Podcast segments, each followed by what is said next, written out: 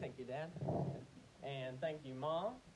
Uh, I'm glad that the, the two people that I get to thank today are my mom and dad. Um, it is, wow, such an honor and a blessing to be able to be here. Uh, Kelby and I, uh, just a couple days ago, were talking about how uh, no matter where we go, we always have a home in Beulah land. So it's good to be home, and I do not say that lightly. Um, you know, we are going to be in James chapter 4. Uh, we're going to be going through verses 1 through 12. But uh, not only does it feel like it's, I, I know I'm still young and I'm new, uh, really, in, in all of life, in marriage and then in uh, life out of uh, school. But uh, this does truly feel like a full circle moment uh, to be able to preach in the pulpit that I've watched my dad preaching for the last uh, seven years or so, and then not only to uh, to be able to preach and share God's word, but the ultimate blessing to be able to preach the service, and afterwards my wife will be baptized. What a blessing that is! So we are we're definitely excited for that. Um, so excuse me if it's uh, if you can hear me breathing. I'm trying to trying to put it down. But uh, like I said, we're going to be in James chapter four, and I'm not good at making sermon titles. Most times, I've actually got two or three sermon titles, and I just either settle on one, or I let you know all two or three of my sermon titles, and then we go through them. But I've ultimately ended up on grace and getting along. That's what this uh, sermon is called. Now, I, I'm reminded by this. The premise here is that out of all people, it seems as though Christians have the hardest time getting along. And not only Christians, but Christians with other Christians. And I'm reminded through my sermon of a story of two guys on a tandem bicycle. Now, before I begin, I told this story to Kelby. Every sermon that I preach, Kelby hears it first. And she said, What is a tandem bicycle? and I thought, I thought that was a given right? So she said, well, listen, when you say it, you need to say what a tandem bicycle is. So for, the, for those of you who don't know what a tandem bicycle is, it's the bicycle with two seats. Okay. So there's these guys on a tandem bicycle, and they, they basically they have to go from one side of town to the other, and in between the two sides of town is a massive hill that they have to get across. Remember, they're on a tandem bicycle, so it's a little tough. So uh, there's one guy on the front and one guy on the back. And like I said, they, they had some goods they had to deliver from one side to the other. And they said, well, there's, this is the only way around, so we'll have to go this way. So I say, okay. And they start their treacherous uh, uphill movement up the hill. And uh, the, I mean, man, it was long and it was tough. And when they when they finally made it up there, the guy the guy on the, the front end of the tandem bicycle said, Whew. "It was tough, wasn't it?"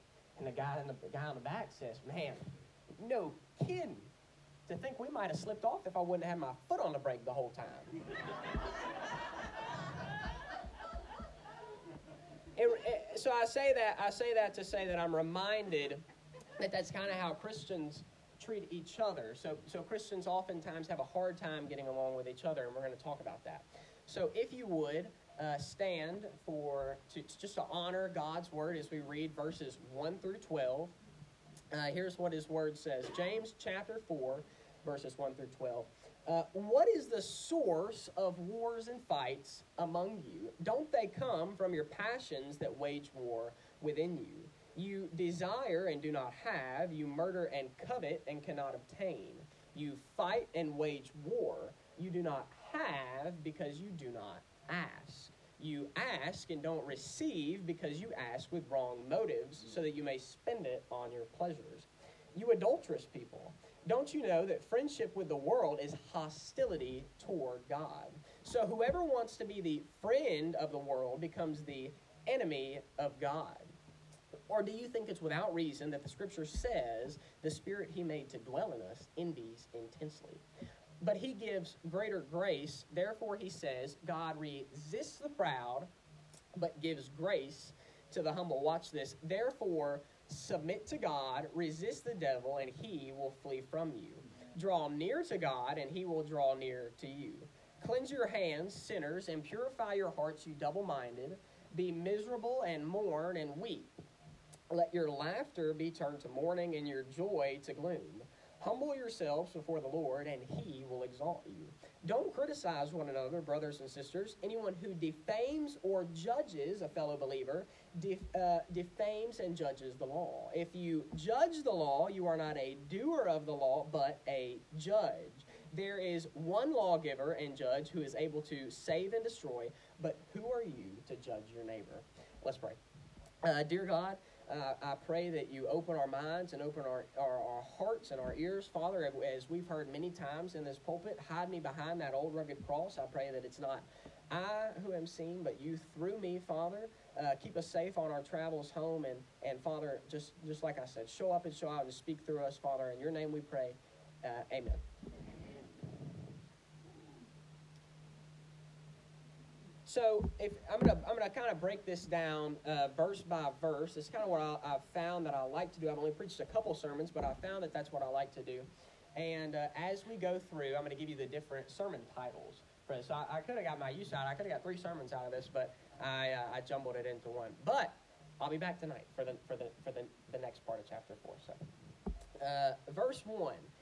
What is the source of wars and fights among you? Don't they come from your passions that wage war within you? So, this is grace and getting along. You see, pride and selfishness are, are utterly natural to the fallen world. And by the fallen world, I mean the world that we live in. Uh, it, not only are they natural to the fallen world, but they oftentimes serve as a basis for what I like to call advancement in worldly rank. You think if you if you if you keep pride and selfishness in your pocket and you use it uh, wisely, you can often get a lot further than people who don't use that. Is because we live in a fallen world. We live in a sin-filled world. But James, for the Christian, lists them as the source of wars and fights within the congregation. Now, a little, uh, I find it funny uh, oftentimes people say, you know, it, it would have been easier to believe if I could have just laid eyes on Jesus. If I could have, if I could have been alive when Jesus was alive, or if Jesus could have been alive when I was alive, it'd have been easier. And it's wrong. The guy who wrote this book shared a parent with Jesus, and he didn't believe in Jesus until post death, burial, and resurrection. So this is the guy who is the half brother of Jesus, and he shares a parent with Jesus, and he grew up in the house that Jesus did. He's Jesus' half brother, and he did not believe. Now, after I think it's I think it's 50, 45 or 50 years after uh, he wrote the book of James. It's my favorite book in the New Testament. There's a lot of people who agree with me on that one. It's only five chapters, very short. But um, it, I just find it funny that people say that, and it's good that we can use James to connect that. So, uh, though we're all brothers and sisters in Christ, if you think about it, um, there's a lot of common denominators specifically between everyone in this room, right? So we all worship the same God. Uh, a lot of us have the same morals, the same values. A lot of us have the same political compass, uh, the same beliefs. Uh, we all go to the same church. We listen to the same music. Um, but it, it seems like we have the hardest time getting along. I'm going to quote Mahatma Gandhi. If any of you know who Mahatma Gandhi is, you probably find it uh, strange that I'm quoting him. Mahatma Gandhi was uh, astronomically influenced, I mean, just so influential to Buddhism. And uh, uh, due to Gandhi, so many people became Buddhists. Gandhi is quoted later in life as saying, I would have become a Christian if it weren't for Christians. Here's a quote from Gandhi. Listen to this I like your Christ I do not like your Christians. Your Christians are so unlike your Christ. Mahatma Gandhi said that. Now, listen, I'd like to take a deeper dive into this. Nobody look at Kelby while I'm talking. If you were to follow me around with a camera, if you were to follow my life around with a camera and take snapshots at certain instances, you would not see a Christian all the time. You would see someone who is a Christian but might not have portrayed themselves as a Christian. I mean, if you were to literally follow me around, Hayden, show, I am I'm too tired. Can't you? Or the other day when Kelby and I went to get, I think it was uh, passports or something. I, I Lord, I, I, lost it on the, these government employees. And I, when I left, I felt terrible because I told Kelby, I said, you know, if that's the only time and they were so nice to me. I mean, I'm telling y'all, so I mean, I dropped the ball on this one really, and and I thought to myself, if this is the only time I ever see them, they will not know me as a Christian. Mm-hmm. They'll never ever know that I was a Christian. You know why? Based off my actions, based off the way I acted. How embarrassing! I mean, how how foolish of me. I might have been the only little ounce of Jesus that they ever see, and I dropped the ball. So I'm taking a, a, stab at myself here to show that we've all we've all been in this situation at least one time. You know, the Bible says that you will know the tree by the fruit that it produces. So if we're Christians or we claim to be Christians, but we're not producing the fruit that a Christian produces, has true justification ever happened? I, pre- I talked about that at Men of Faith. Um, here's what God says about, about treating each other. And this is not necessarily Christian to Christian, this is Christian or really to anyone in general. Um, John 15, 12, and 13, if we could put that one up there. You don't have to flip this. Anything from here on out that's out of James, I've got a lot of verses, but I'll have them uh, on the screen, Lord willing. Um, and so, so, so, so well, I'm sorry. Jared, Jared called me Joel. He said I don't like Joel Osteen, so I, I had to take a stab at him for that. Um, but here's what it says John 15, 12, and 13. So, my command is this love each other as I have loved you. And once again, nobody look at Kel because I quote this one all the time. Greater, it's my favorite verse in the whole Bible. Greater love hath no man than this, that he lay down his life for his friends. So that's how we're supposed to treat each other. We're supposed to do it in love. Conflict, right? So if there is conflict in the church, right? If there's conflict within the congregation, here's a fact for you, okay? Here's, here's what the Bible says. So don't get mad at me. Conflict doesn't exist among two Christians who are both walking in the Spirit, right? So uh, neither of the two may be walking in the Spirit. Uh, only one of the two may be walking in the Spirit, the other one might not, but both cannot be. Okay, so let's break this down so easy. So if there's, we've established that Christians have a hard time getting along with Christians. I mean, think of how many churches uh, uh, just disappear over the color of the carpet or committees or Sunday school classes or, or, or fights within the congregation. Uh, it, it's insane how many churches are, are, right now without pastors, without worship leaders, without uh, youth ministers, without a congregation. Um, so let's see this. So if there is conflict within the church, right, do we just remain non-confrontational? So if we are, which which um, this little breakdown was supposed to be in another one, but this is good here, so I'll do this too. So uh, the, let me see if I can remember it. I've got it written down, but I've got my dad right here, and I'll, I'll, I'll if I get it wrong. So the word Christian, the, the, the Greek word is Christianos, okay? And it comes from two Greek words, Christ and Tian, okay? And Christ is anointed one, and Tian is little. So if the if if Christianos, right, and the os is one, so it's if a Christian is watch this a little anointed one, mm. and then Christ in the Bible is referred to as the Messiah, which Messiah means anointed one. In Christ, the Messiah, is the anointed one, and we are his little anointed ones, then we are quite literally supposed to be little Christ. A Christian is to be a little Christ.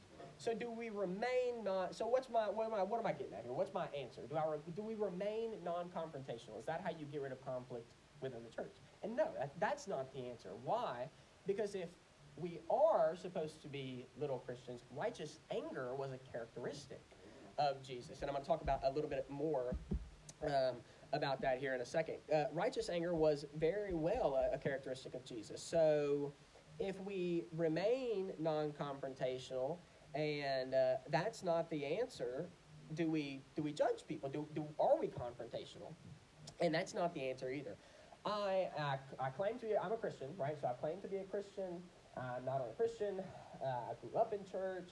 I've got a, a, what I would consider to be a healthy um, understanding of church. Uh, my dad is a pastor, right? And when I hear a self-righteous Christian speak, do you know what I think?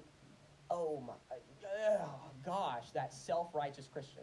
So imagine what somebody who isn't a Christian, who didn't grow up in church, whose dad isn't a pastor, who doesn't have any, any spiritual background, thinks when a self-righteous Christian talks. If that's if that's how I think, and I have that background, and imagine how someone who has never heard the gospel thinks. So we're not supposed to be non confrontational, but we're not supposed to be confrontational. So what's my answer here? So here's, I don't want to give an answer. I'm going to give what the Bible says. I'm going to give you three different verses about what the Bible says. And uh, if you don't like it, I'll be back tonight and we can, we can talk about it before my, my next sermon tonight. So the word, the phrase that's used here is, is uh, accountability. It's important to have an accountability. Partner is important to um, hold each other accountable. And at the end, I'm going to close with how to do. I'm going to talk about what that is, and then I'm going to talk about how to do that because that's very important. So Galatians 6, 1 and 2 says, Brothers, uh, let me stop, let me stop. Um, I got three verses, and they get more detailed as they go. Uh, brothers and sisters, if someone is caught in a sin, you who live by the Spirit should res- excuse me, restore that person gently. But watch yourselves, or you also may be tempted. Carry each other's burdens, and in this way you will fulfill the law of Christ. So that's Galatians 6, 1 and 2. We're going to go to James 5, 16. Says, Therefore, this is basically the same thing, confess your sins to each other and pray for each other so that you may be healed. The prayer of a righteous person is powerful and uh, effective. I, am not sure if that's in this one. I've got a Charles Spurgeon quote where he basically just talks about all of heaven is foaming at the mouth at the grasp of the, the prayerful man, the man who is deep in prayer.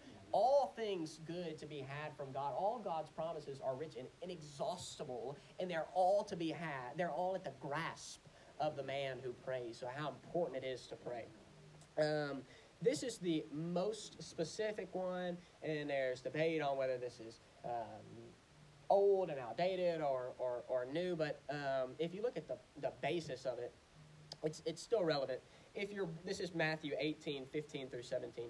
If your brother or sister sins, go and point out their fault just between the two of you. If they listen to you, you have won them over. So that's good.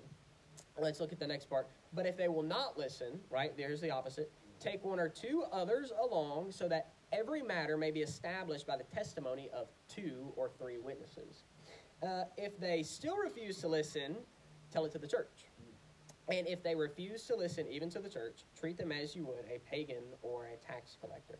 And this is for small things, even good things, right? So, so, I, so Jared said I was Joel Osteen. I told him I would do this. So this is uh, this is you know what you have to this and this was going to be in my, my sermon. So I'm not just doing this for you, Jared. Don't feel special.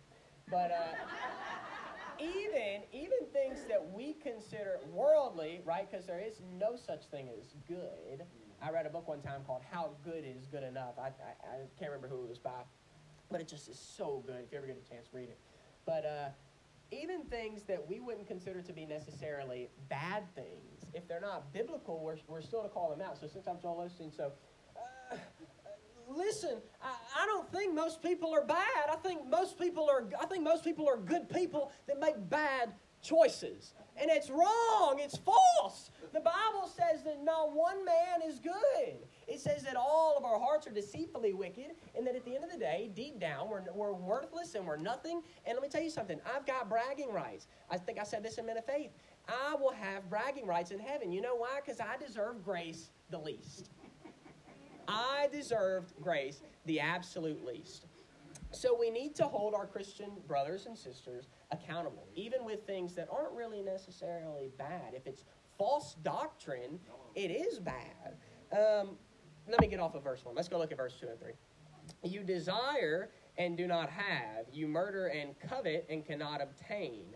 You fight and wage war you do not have because you do not ask. And then to those who do ask, you ask and uh, don't receive because you ask with wrong motives so that you may spend it on our pleasures. The Lord's Prayer lays out uh, what a prayer is supposed to look like. Um, so there's two statements here, and they're what I like to. I, I, I wrote it down as they're distinguished by their paired opposites.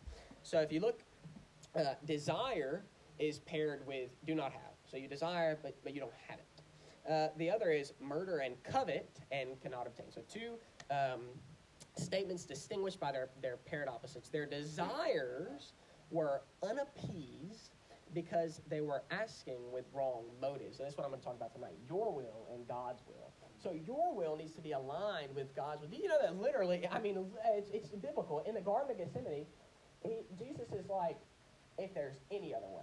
I mean, literally, God, if there is any other way. I mean, this is right before, I mean, you know, bleep's about to hit the fan, okay? And he says, if there, I mean, literally, if there's any other way. But he went through it because it's not his will, but it's God's will. So if our will, and, and I look, I'm, I'm down, I've scrolled down here, and that quote was in here, so I'll give it to you. All heaven, Charles Spurgeon, all heaven lies before the grasp of the asking man. All promises of God are rich and inexhaustible, and their fulfillment is to be had by prayer. So I was a little off, but you get the idea. Um, so if our will isn't aligned with God's will, God's will is going to condition the course. If you come back tonight, remember this word, He's going to condition the course of life either way. So the thing that we could pray is just pull me out of the way. Help me not to get in the way. So uh, if we get in the way, or we try to we try to set up our life first, uh, there were there were a, there were a couple comments or conversations that I had that ultimately brought me not back into the ministry, but when I was probably 13 or 14, I felt the call to ministry and I'd answered it, and then just years went by and I just you know never did anything. And I was talking with a friend of mine, and he felt called to the ministry, and we were talking, and he said, you know, I'm gonna I'm gonna go ahead and do what I need to do, and if God wants me in the ministry, he's gonna he's gonna rip me out of whatever profession I'm in. And it angered me so much. And the whole it's not a bad comment by any means. It's just like this. I don't believe most people are bad people. I believe people are good people who make bad choices. Uh, it's kind of one of those comments. And um, it just angered me, angered me, angered me. I was just so angered by that comment. Um, but I didn't feel right about it. And I was driving home. And I just thought, why am I so angry at this comment that he made? And it's because it was what I was trying to do. I was trying to get my life figured out, and then when I was ready, I was going to let God take over. And uh, and it's just when you when you give your will to God's, He's going to make it so much easier to condition the course of life. So verse four, you adult verse four and five, you adulterous people. Don't you know that friendship with the world is hostility toward God? So whoever wants to be the friend of the world becomes the enemy of God? Or uh, do you think, excuse me, or do you think it's without reason that the scripture says the spirit he made to dwell in us envies intensely? So the phrase uh, adulterous people here isn't necessarily talking about an unfaithful spouse unless you look at it, excuse me, in terms of what the congregation is referred to. So if this is about uh, if this is about the congregation being unfaithful, right? So if you think about the, how the congregation is referred to as the bride and Christ is the groom, and one day God will say, Go get your bride. That's us. We're referred to as adulterous people because the bride has been unfaithful. We have been unfaithful to God. So, not only uh, it, so is this phrase referring to the congregation's unfaithfulness to God, self centeredness is cast as hostility towards God. Uh, watch this. If you hear nothing else, hear this. Do you want to know? Do you want to know? I learned this. You want to know the worst way to live, the worst, the worst possible way you could live. It's after the lusts of your flesh. And here's why: you'll never be satisfied. You see, the itch that you're trying to scratch, it's never going to feel lasting relief. Uh, you know why? Because God never intended for the lust of the flesh to be ultimately fulfilling or satisfying. He wants so much more for you. I'm about to I'm about to go off um, this is not something that's in the Bible, but just just follow me. Just imagine, okay? Imagine that, that when you get to heaven, God is gonna is gonna stand before you, and He's gonna have beside Him who you could have been. He's gonna have who you could have been if you'd have given hundred percent to Him. How close? How close are you gonna be to that version of you?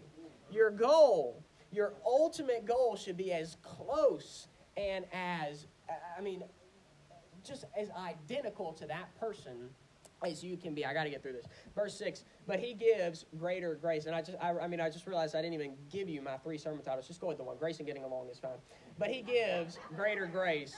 Therefore, he says, God resists the proud, but gives grace to the humble. This is mentioned uh, numerous times in the Bible. The sermon that I'm preparing for next week um, is is uh, has that same scripture in it. Uh, God resists the proud, but gives grace to the humble. Why does God resist the proud? You want to know why? Because the proud resist God. That's important. Keep that in mind. Um, the word resist, used in this context, is actually a, a military term. I've got it here. It's used to describe, here's the definition, used to describe an army array for battle. So resist, literally in that sense, like a military term. So to remain in sinful pride, watch this, is to invite God's battle array against you. If you remain in your sinful pride, because here's where it says at first. Proverbs 3:34, he mocks proud mockers, but shows favor to the humble and oppressed. So uh, Dad, when I when I, I think I first got the call to ministry and I gave my first sermon right there, um, he gave he said this is what it is. It's, it's three points. It's or three three sections to your sermon. There's a story, it's a tandem bicycle story, and then there's your sermon, which is what I'm talking about right now, and then there's your so what. So I've got a so what. I got to wrap up. I got a so what. This is your so what. It's also called your call to action. This is I've taught you everything, so we've established that there's fights and wars between the congregation, among the congregation. We've established we can't be confrontational, we can't be non confrontational. We have to hold our brothers and sisters in Christ accountable. So here is how to do that. Uh, verse 7 through 9, let's read that real quick. Therefore, submit to God, resist the devil, and he will flee from you. Draw near to God, and he will draw near to you. Cleanse your hands, sinners, and purify your hearts, you double minded. Be miserable and mourn and weep. Let your laughter be turned to mourning and your joy to gloom. so here is your so what or your call to action um, of the message. James issues the commands needed to receive um, relieve conflict within the church. So two steps. So submit to God, which is also to, to humble yourself. When you submit to God, you deny yourself, take up thy cross and follow me. Uh, when you when you submit to God, you humble yourself, and then you resist the devil. Not only is this resist the devil, but this is watch this an active resistance against temptation. An active resistance. Uh, double-minded. I'd like to I'd like to pull up James chapter one verses five through eight. This is what it talks about. This double-mindedness. Uh, that you could connect this to lukewarm Christians, or you could you could connect this you could connect this to. Let me just read it.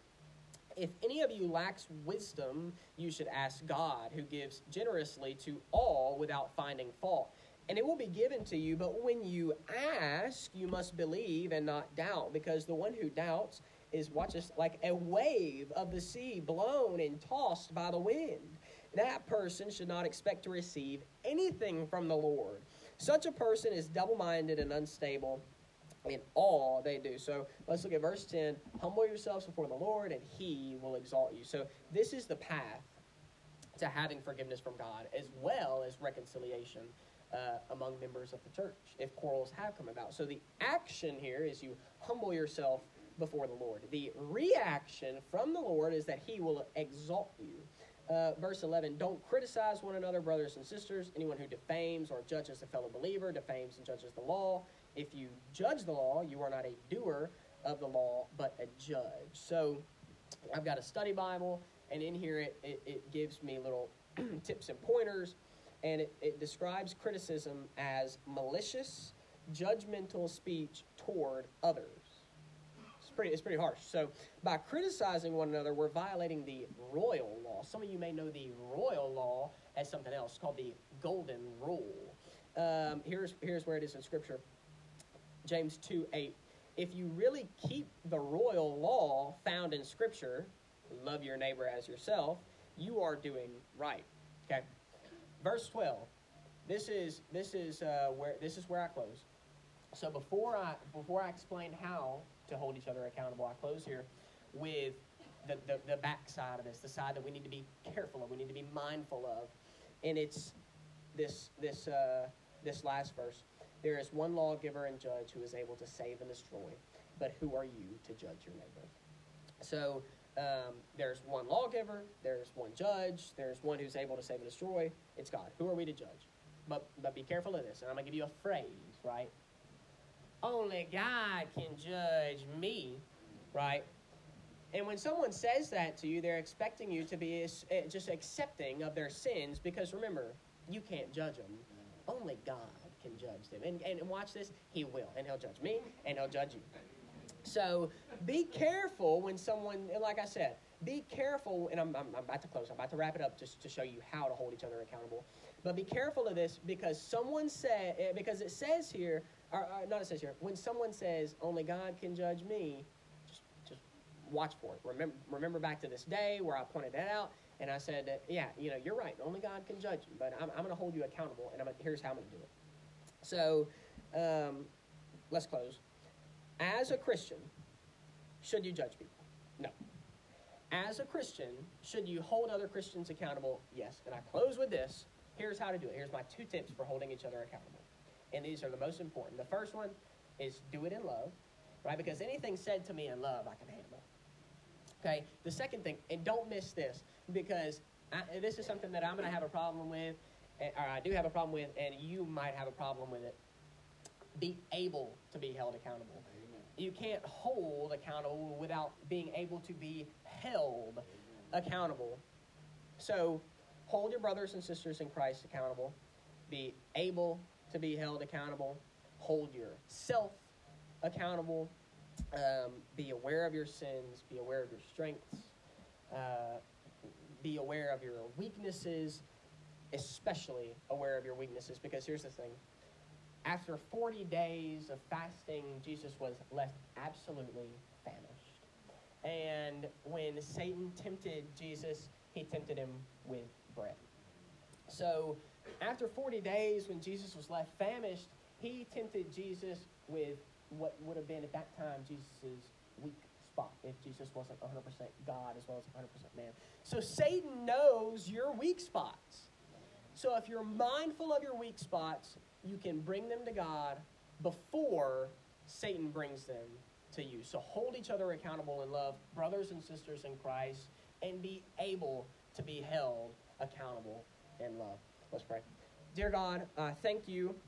I thank you for the opportunity. I thank you for the blessing. I thank you for what an honor it is to be able to come and share the gospel of Christ uh, to people that I have loved and have loved me and have been so good to me and my family, God. I, I, pray for everybody's travels on their way home. I pray that this message was heard and received, Father. And it's not, uh, uh, as soon as we walk out of here, it's not about what restaurant's next. It's not about the nap or it's not about getting ready for the workday tomorrow, Father, that you that you you you pierce our hearts with this message. And I pray for for Kelby as she uh, is getting baptized. I, thank you for her act of obedience. I thank you for I thank you for what you're doing, God. If there's if there's any heart in here that that desires to know more, Father, I pray that I pray that you bring them, and I pray that you show them love and shower them with grace and compassion, Father. Be with us throughout this week, Father, and thank you for sending your one and only Son to die on the cross for our sins, Father. In your name we pray. Amen. Softly and tenderly, Jesus is calling,